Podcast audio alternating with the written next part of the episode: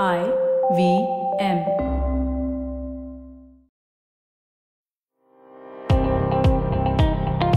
Welcome to All Things Policy, a daily podcast supported by Pragati, a flagship media initiative of the Takshashila Institution.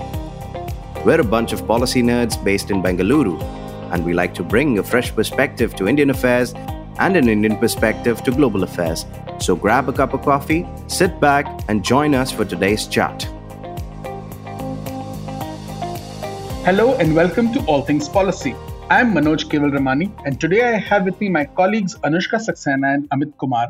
And we are going to be discussing. We're three researchers working at Takshashila who are looking at China and you study Chinese foreign policy, Chinese economy, and essentially everything that's happening within the country. And we thought that we today catch up and talk about what's going on with Chinese foreign policy. Now, if you've seen social media over the past five, six days, You've probably seen that there's been a big balloon controversy between the US and China and talks that were supposed to happen between the two countries with the visit of the US Secretary of State Antony Blinken have been postponed. But the fact that we got to the point where the two sides were talking and a serious dialogue was supposed to take place is a departure from where the situation was in August last year after the visit of then the leader of the House of Representatives, Nancy Pelosi, to Taiwan since then, we saw heightened tensions. But then again, from after the 20th Party Congress in October in China, we saw tensions shift away. There was an easing. Xi Jinping went to Bali. He met with Biden. He met with other leaders from the Quad countries, except for the Indian Prime Minister. He subsequently traveled to the Middle East and promised a new sort of proactive diplomacy. We've seen other changes in Chinese foreign policy with the wolf warrior in chief, Zhao Lijian, being moved away to the Boundary and Ocean Affairs Department of the Foreign Ministry from being the spokesperson of the Foreign Ministry. And we've seen a new foreign minister being appointed in Qin who struck somewhat of a moderate tone. So there seems to be some sort of a change that's taking place in Chinese foreign policy. And that's sort of the thing that we're going to discuss today. And I want to throw that question open to Amit and Anushka as to what do they make of what's going on in what some people are saying is a charm offensive, apparently, from Beijing. So, Amit, let's hear your thoughts first. Yeah, so I'll just give a brief context about uh, Wolf Warrior diplomacy. So, during the second term of Xi Jinping, a phenomenon dubbed as uh, Wolf Warrior diplomacy became quite prevalent among academicians and observers to describe the conduct of Chinese diplomacy with Chinese characteristics, if I may say, which adopted a very hostile and aggressive style of diplomacy while defending and uh, safeguarding Chinese interests. And this approach ran quite counter to conventional notion of diplomacy. And as you correctly pointed out, Zhao Lijian, a former spokesperson of Chinese Foreign Ministry, even Yang Jiechi, the former director of Central Foreign Affairs Commission, these two faces emerge as, as the leading faces of China's Wolf Warrior diplomacy. And therefore, even though uh, Xi Jinping, if you, if you remember, had in one of the Politburo sessions in 2021 called for projecting a trustworthy, lovable, and respectable national image of China to the outside world that is not only open and confident, but also modest and humble. But not many uh, changes were seen on the ground insofar as the conduct of uh, Chinese diplomacy was concerned. And I think there were reasons why China persisted with this approach. First, I think uh, China was facing a lot of uh, international diplomatic pressure for its actions that sought to change Hong Kong's semi-autonomous status vis-a-vis China, which was uh, guaranteed and governed by uh, the basic law that protected Hong Kong's uh, status for, for a period of 50 years, beginning in 1997 till 2047. But Xi Jinping seemed uh, quite determined to integrate Hong Kong completely into China, and the, the actions were deemed a clear violation of international treaty and the Hong Kong's constitution.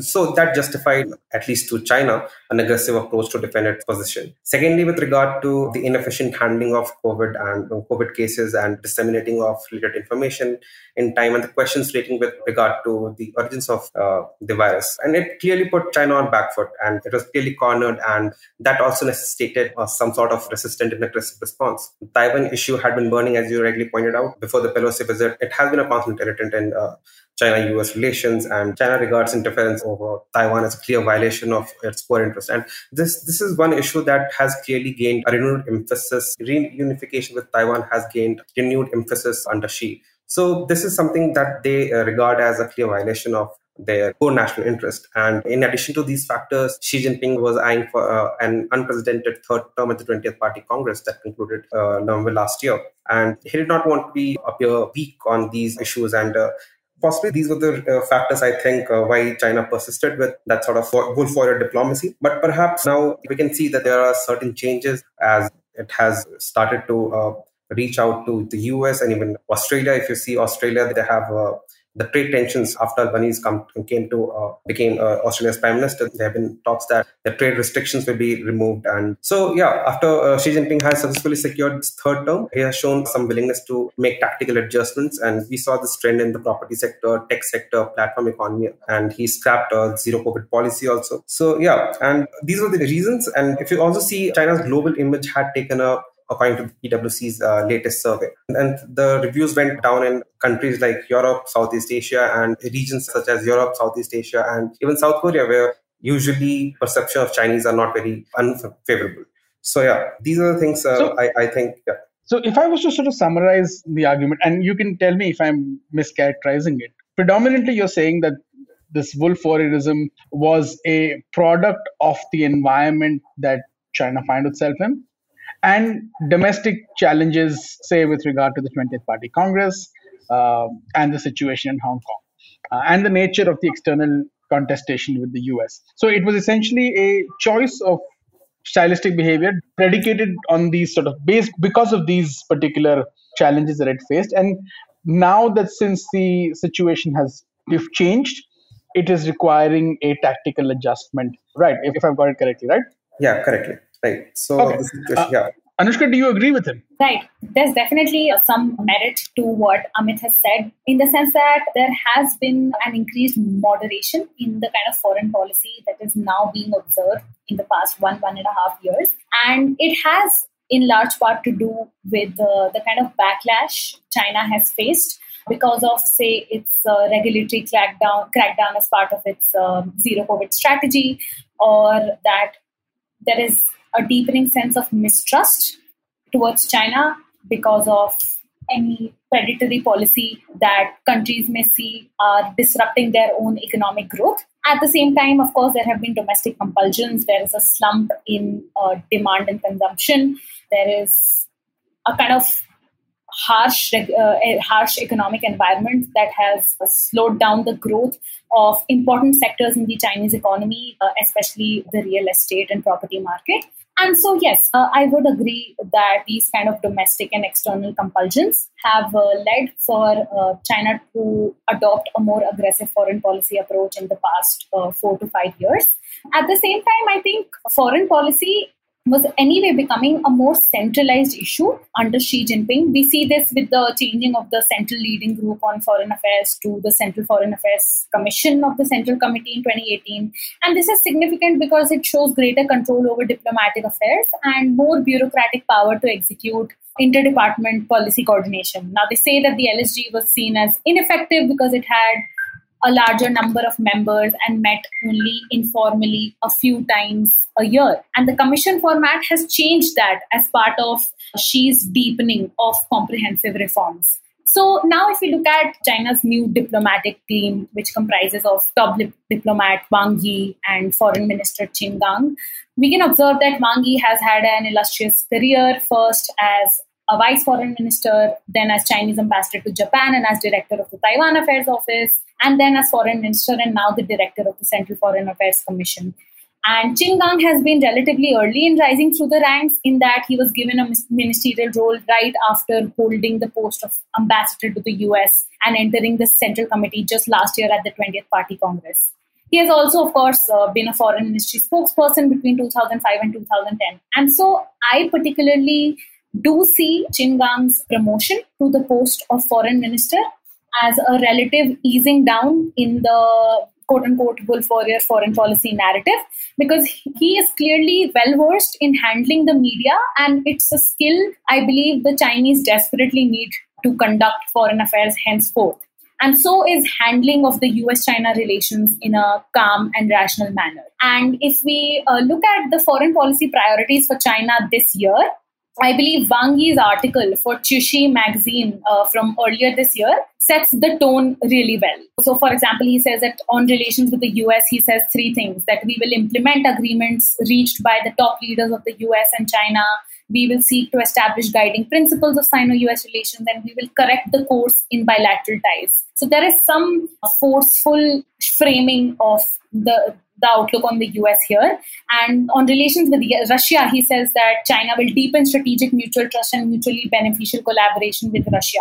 So even if the tone of the foreign policy has become moderate, the things that, like I said, have caused the mistrust in China are bound to continue. But on the other hand, where the charm offensive, as you put it, is being launched and should be launched on priority if China does have to leverage the bad image that Amit talked about, is in its relations with Europe. And on that also, Wang Yi says that China will achieve closer, high level communication with Europe. And I intend to talk more about that as progress. Finally, on the Taiwan front, I think Beijing has an uh, increasingly nationalistic foreign policy that has resulted in a hardening position on Taiwan, and the US keeps stroking the Taiwan issue, which is sort of a red line for the China, one that shouldn't be crossed. So, if one is to believe in Wang Yi's bid on course correction in the US China bilateral relations, then I think uh, this issue is going to keep flaring up in the year to come even though there have been some signs of detente on both sides. For example, the issue was discussed at the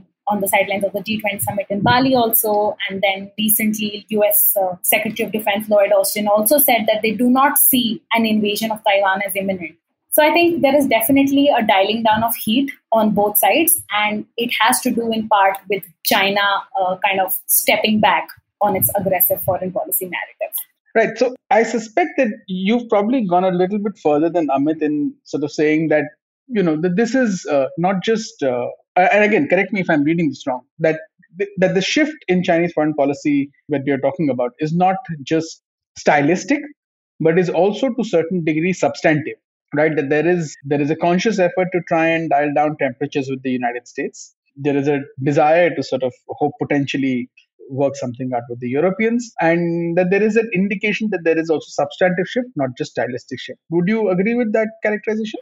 Most definitely. China has vested interests in preserving stable relations with the US and with Europe. And at the same time, it has to balance out its relations with Russia. So, definitely, there has to be substantive, meaningful shift in foreign policy. And it has to be shown, it has to be proven in action as much as in words.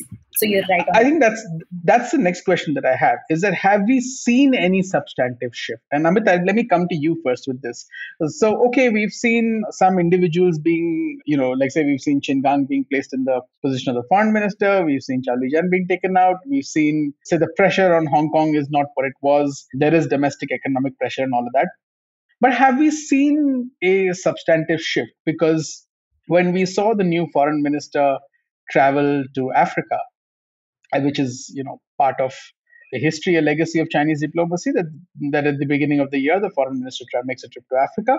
Although he broke protocol this time because he stopped over in Bangladesh, that was technically his first stopover. But he reached Africa, and in Africa he talked about you know pushing back against Cold War mentality, camps. He criticized U.S. policy, although his words were not as harsh, but he did criticize U.S. policy uh, in the exact same. The meaning substantively was very similar so has there been some sort of a substantive shift? And again as we've seen in the last week or so we've seen this controversy around this balloon espionage balloon and things like that which again i mean i don't want to blow that into something more than what it is but have we seen substantive shift? We've also had a report from the wall street journal which talks about how china's trade with russia particularly when it comes to key technologies which are used which can be useful for dual purpose and which can support the military campaign, uh, has actually expanded in the last year, circumventing American sanctions. We've seen that a lot of Chinese, uh, as per that report, trade data shows that Chinese state owned enterprises have been engaged in this behavior. So that obviously reduces any potential deniability by the Chinese state. So, have we seen any substantive shift? And finally, to make my point that in the Indo Pacific region. We've seen a desire to engage with Australia, and like one of you rightly pointed out, that there is a dialogue between uh, China and Australia going to take place on trade, but still the restrictions that have been imposed have not gone. uh, and we don't know whether those will be easy. At the same time, when it comes to India, we have not seen any effort from Beijing to moderate or ease ties, not even sub- stylistically, forget substantively. So, in a nutshell, are we seeing a substantive shift, or is this simply, you know, mm, uh, same old wine in a much more polite bottle? Amit? Yeah. So to me, logic would suggest that given the environment that has one sees around China and especially the US led efforts at decoupling from China, especially in the field of critical tech, such as chip making, semiconductors, and uh, AI. And this has led to some real concerns among Chinese policymakers, and something that Xi also pointed out uh, in the just concluded second Politburo Group Study session, uh, when he used the phrase strangulation by uh, the foreign powers and uh, quote technology. And if this materializes, this would immensely impact China's quest for innovation-led uh, economic growth. I mean, what that it is seeking to leverage to offset the consequences of slowdown in economic growth, and this will be further accentuated by the recent trends that we have seen in the in its uh, demographic changes, uh, declining population, aging of the Chinese society, increasing dependency ratio, etc. So there are some real concerns, and uh, China does have a vested interest in making a paradigm shift in its uh, in the way it conducts its uh, diplomacy. Also, a recent, a very interesting thing that I've noticed among Chinese media sources is that there has been an immense talk about the need to attract overseas talent to fuel China's innovation and uh, science, science and technology industry to compete with the uh, US. And comparisons have been uh, made with the US, how it has been uh, or remained a center of attraction for new talents. And there's an urge in China to capture not only Chinese uh, talent, but uh, talent from across the world to fuel its science and tech and innovation industry. But a negative image doesn't help. So there is a, the logic would suggest that yes, China has a vested interest uh, in making a paradigm shift. But you're correct. I mean, I'm not very sure uh, to what extent this outreach, if it is existing, would go because it would also depend on how, because the US looks quite determined to eliminate and decouple uh, and to restrict China from accessing uh, certain critical technology and, and access to certain key uh, sectors. So if uh, US and there's a bipartisan support uh, within the US, uh, and if that US uh, remains determined, it will be I think we'll have to wait and see how far does China actually go. And I mean, it stays on this uh, path of course correction. With regards to India, yes, I think with uh, Australia and with US, we have seen certain overtures, overtures being made. There was a visit was planned uh, by uh, Blinken, which uh, got cancelled uh, unfortunately because of this the Chinese spy balloon. But and there have been also talks of trade talks and trade easing of restrictions regard to Australia. But insofar as uh, India's India is concerned, I think we haven't quite correctly pointed out we have not seen any signs of easing on this front. And I think it could be out of maybe this thinking among the Chinese that India has uh, very little to offer at this stage, and uh, maybe something uh, that it does not have to bargain with. And yeah, Okay, that's interesting. So you're basically saying that yes, there is some some degree of substantive shift that is taking place, but much more needs to happen. And at the same time, uh, this shift is being done from a pragmatic sort of calculation point of view of what is there to gain by adjusting with certain entities versus the others. Uh, Anushka, your thoughts on this? I mean, again, do you see, do you actually see substantive shift taking place? Uh, or is it a case that it is desirable that there will be substantive shifts, but then it's not something that we're seeing at present? Uh, your thoughts on that? So I would say that not only is it desirable that there be a substantive shift, I believe there are already attempts in that direction. But yes, substantively substantive shifts are yet to be seen in uh, full play uh, at the moment. So I'd first like to uh, talk about the spy balloon incident. I think uh, the points that Wang Yi made about how China is going to tackle its US policy this year, where he talked about course, uh, course correction in bilateral relations and establishing guiding principle in Sino-US uh, relations, should also be read with another point that he made about an overall foreign policy approach, but in a manner clearly targeted at the US. He pledged to fight back in the new year against all forms of hegemony, rebuff any attempts by external forces to interfere with China's domestic affairs, as well as defend China's sovereignty and security. I think these were some of the points Amit was referring to. And I think these two points that have to be uh, read together read really well in the context of what happened with the Blinken visit. The Blinken visit episode has significantly derailed hopes for an immediate detente even though there were substantive attempts on Qin Gang's and China's side to make US China peace and stability talks happen. And this is not to say that the visit was going to generate any major positive outcomes for the US China relations right away but it would have been a good start in the efforts to dial down the heat. But then domestically in China, commentators have been really sullen about Blinken's visit publicly. And some commentaries by IR professors and others show a distaste for Blinken's policy personally because of his comments at Anchorage and then the speeches he gave, where he more often than he should said condemned China as quote unquote the most serious long term challenge to the international order. So, in a way, uh, Spygate doesn't just seem to be a stroke of luck. But again, in a way, his comments are understandable given the charged nature of debate on China within America and the intended public audience. Regardless, it doesn't send a good message to Beijing. I think I think they will be much more happier with Blinken than with Mike Pompeo, who was once enemy number one. So, uh, I mean, as much as I see Chinese IR professors frothing uh, about statements by Antony Blinken, I think that they would they too recognize that you know somebody who's in the current administration there's a clear difference between how the current administration is approaching them as opposed to say how the previous one sorry uh, sorry for that interruption. Please go ahead. No absolutely. I most definitely definitely agree with that which is why i believe that when we discuss uh, whether there has been a substantive shift in the pol- foreign policy narrative within China, we also have to see what the kind of response to that is. And I think Blinken's comments are pretty much in tandem with what trends in US foreign policy and narrative have been. And so I don't think that's kind of a novel development or a bigger threat to China than it already was, say, in the previous administration. But if we uh, look at where the most substantive change has happened or where it, it would ideally be happening this year is Europe.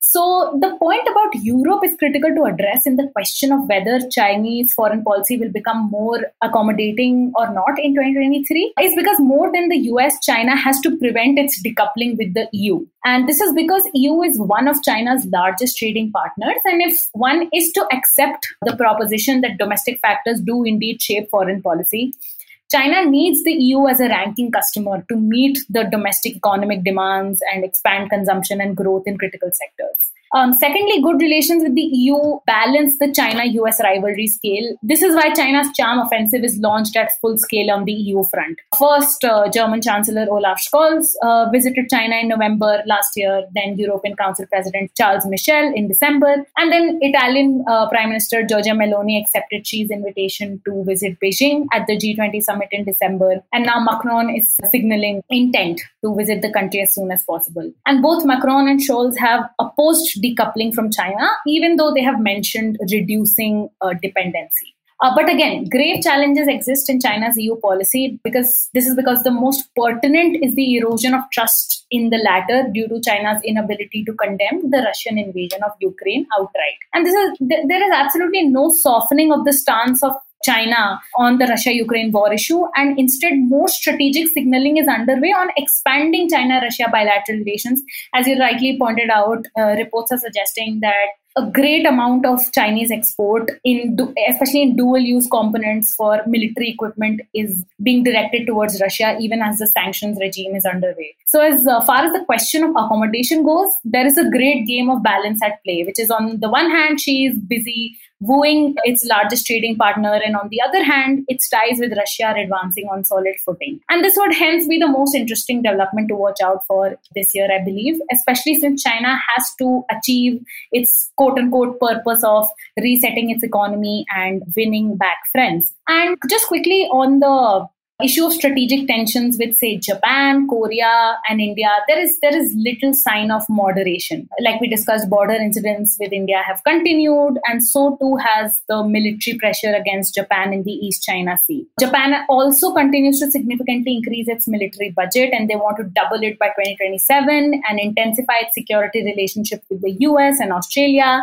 And a narrative shift is also taking place in Tokyo, where its documents and communiques now explicitly name China as the central rationale behind Japan's rapidly changing military posture, which was more subtle, which was by implication in the past, but not so much anymore. And uh, China has also initiated retaliatory measures against both Japan and Korea because they imposed mandatory COVID testing requirements for Chinese citizens So, the one exception indeed that stands out in the Indo Pacific or among the Quad countries is China's posture towards Australia, where previous uh, punitive economic measures have begun to be removed and ministerial level uh, political contact has resumed. I think just this afternoon, Senator Farrell and um, the, a Chinese diplomat have um, conversed on video call. And uh, I think the Chinese diplomat has extended an invitation to Senator Farrell to visit Beijing, which has been accepted. So, apart from Australia, China's and foreign policy uh, towards close strategic partners of the US in the Asia Pacific appears to have changed very little, which is why I argued that it is not only important to see whether there is a substantive shift on the Chinese policy front, but also if it's being received and how it is being received in these countries. Okay, that's great. That's a really good sweep of what's taking place. Uh, and I agree with you. I think that there is a one needs to sort of watch if the substantive shift takes place because so far, say, with regard to Australia, the punitive trade measures uh, have not been removed. Uh, although, like you said, dialogue has resumed, uh, which is important given that uh, it's been nearly three years, three four years that this dialogue sort of took place. So, to my sort of, uh, I have two questions and uh, you know brief replies from both of you. The final two questions. Firstly, you know, for India, Anushka, since Amit has probably already speculated on this, so I'll just come to you with this, which is that, you know, we spoke about China trying to sort of improve its relationship and try to sort of at least soften the friction between in its relationship with European countries, with the United States, uh, because even with this balloon incident, I mean, Wang Yi's statement was essentially about not wanting to derail the talks, although that was also accompanied by a really daft foreign ministry statement, which said something to the effect of, you know, we've never officially announced these talks, so, you know, the US can do what it wants to do, which was clearly absurd. But at the end of the day, with India, we've not seen any sort of thaw or, or even an indication that there will be a thaw. And going into an election, India is going into an election year next year. And this is G20 year for India. India is the president of G20. So do we anticipate that this warmth that Xi Jinping seems to be radiating nowadays will also impact the ice in Ladakh? So I think there appears to be uh, very little to no sign of relief on the Ladakh front or in the India-China relations. We we see uh, the Tawang clash happen, uh, and we see that you know, a slew of border talks have yielded little to no results, and it has taken a long time for disengagement to happen on some of the most crucial areas of conflict, the five patrolling points uh, that have been uh, making a lot of rounds in the news and in analytical discussions. Uh, and I think this could also have, in part, to do with the fact that India's relations with uh, Washington are warming. Not entirely, though, because Washington, uh, India still draws Washington's eye because it fails to take a quote unquote hardline stance against Russia in the Russia Ukraine war. Regardless, you know, India and uh, America have announced uh, the creation of an initiative on critical and emerging technologies. And in a way, America's quest uh, to be world leader in artificial intelligence is seeing India's support. India and America are cooperating on the Quad front. And so these are uh, kind of developments that are drawing China's ire. And so on the Ladakh front, on the border front, there seem to be no signs of uh, reprieve. And I'm expecting it to continue this way. I'm expecting that there will be some low key but continued transgressions that will continue to happen along the uh, border until and unless there can be some significant or radical kind of foreign policy debate that takes place between the two countries. And this is regardless of the fact that economic cooperation uh, between the two countries and India's kind of debt or the export import uh, imbalance between China and India, with China being uh, China having the upper hand, has not gone anywhere. India still has a massive kind of uh, debt against uh, China and economic virtually there's no economic decoupling happening at all. But despite this we see that border tensions continue and this will and so does the warming up of india us relations and i think this is likely to keep inviting some form or the other form of aggression from china in the coming few months you know yes the trade deficit is one thing but it's important to keep in mind that at the end of the day while beijing is seemingly reaching out to many other countries, including other Quad partners. There was a dialogue between Qin Gang and the Japanese foreign minister also recently there has been no outreach to India whatsoever. And the new foreign minister has not felt the need to dial his Indian counterpart at all. So it's something that's worth noting, and I think it's uh, it's something that's worth trying to figure out as to why is it that Beijing doesn't feel the need to try and uh, reorient its relationship with India if it is actually interested in substantive shifts uh, in its policy. Uh, with that, my final question, I, I think, uh, to both of you, and I would appreciate a one sentence answer or a one word answer, is we've seen years of wolf warriorism, we've seen years of very aggressive diplomacy, we've seen years of assertion on territorial issues, on changing the status quo, whether it was in the South China Sea or in the, on the boundary with Bhutan or with India. We've seen a much more proactive, aggressive foreign policy on issues like development, security, human rights, all of that, which has led to those perceptions falling, which Amit pointed to at the beginning of this conversation in the Pew survey, and of course in other parts of the world also, which the Pew survey may have not covered, says India.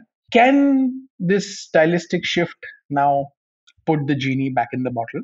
Can you build trust after having gone through not just these years of aggression externally, but also a year, years of internal repression where the system, which seemed to be moving towards some degree of transparency, has closed in on itself. So, can you put the genie back in the bottle if you're Xi Jinping? That's my question to both of you, and I would appreciate a brief answer, and we can wrap up. Yeah. So I think it's it would be quite difficult, uh, given, like you said, uh, the perception has worsened uh, with regard to China. So it would be very difficult, especially uh, if it's a tech war uh, between the US and China intensifies, and countries are forced to choose sides. It will be very difficult, say, going forward. But yeah, it needs to be seen.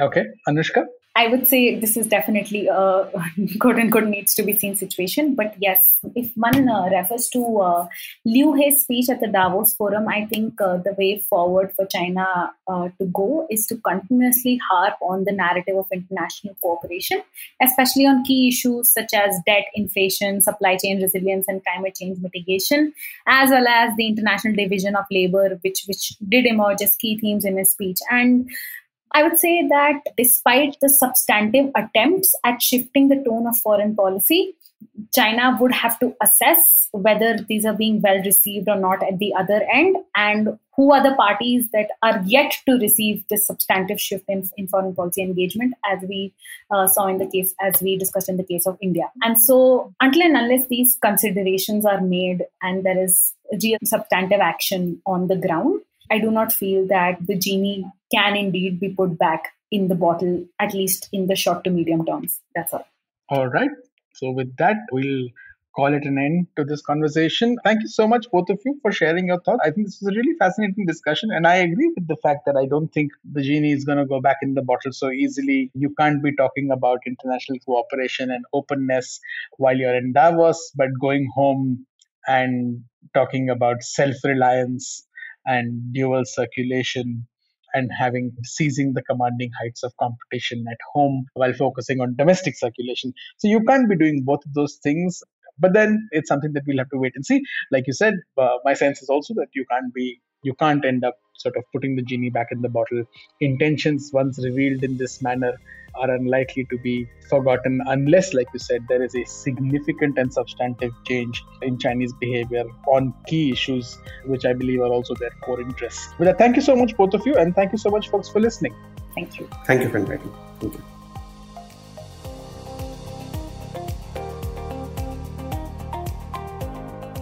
If you liked our show, don't forget to check out other interesting podcasts on the IVM network. You can tune into them on the IVM Podcast app, ivmpodcast.com, or wherever you listen to your podcasts. You can also follow IVM on social media. The handle is at IVM Podcasts on Twitter, Facebook, and Instagram. And hey, if you'd like to dive into Takshashila's research on technology, strategy, and economic affairs, check us out at our Twitter handle at Takshashila INST or our website takshashila.org.in.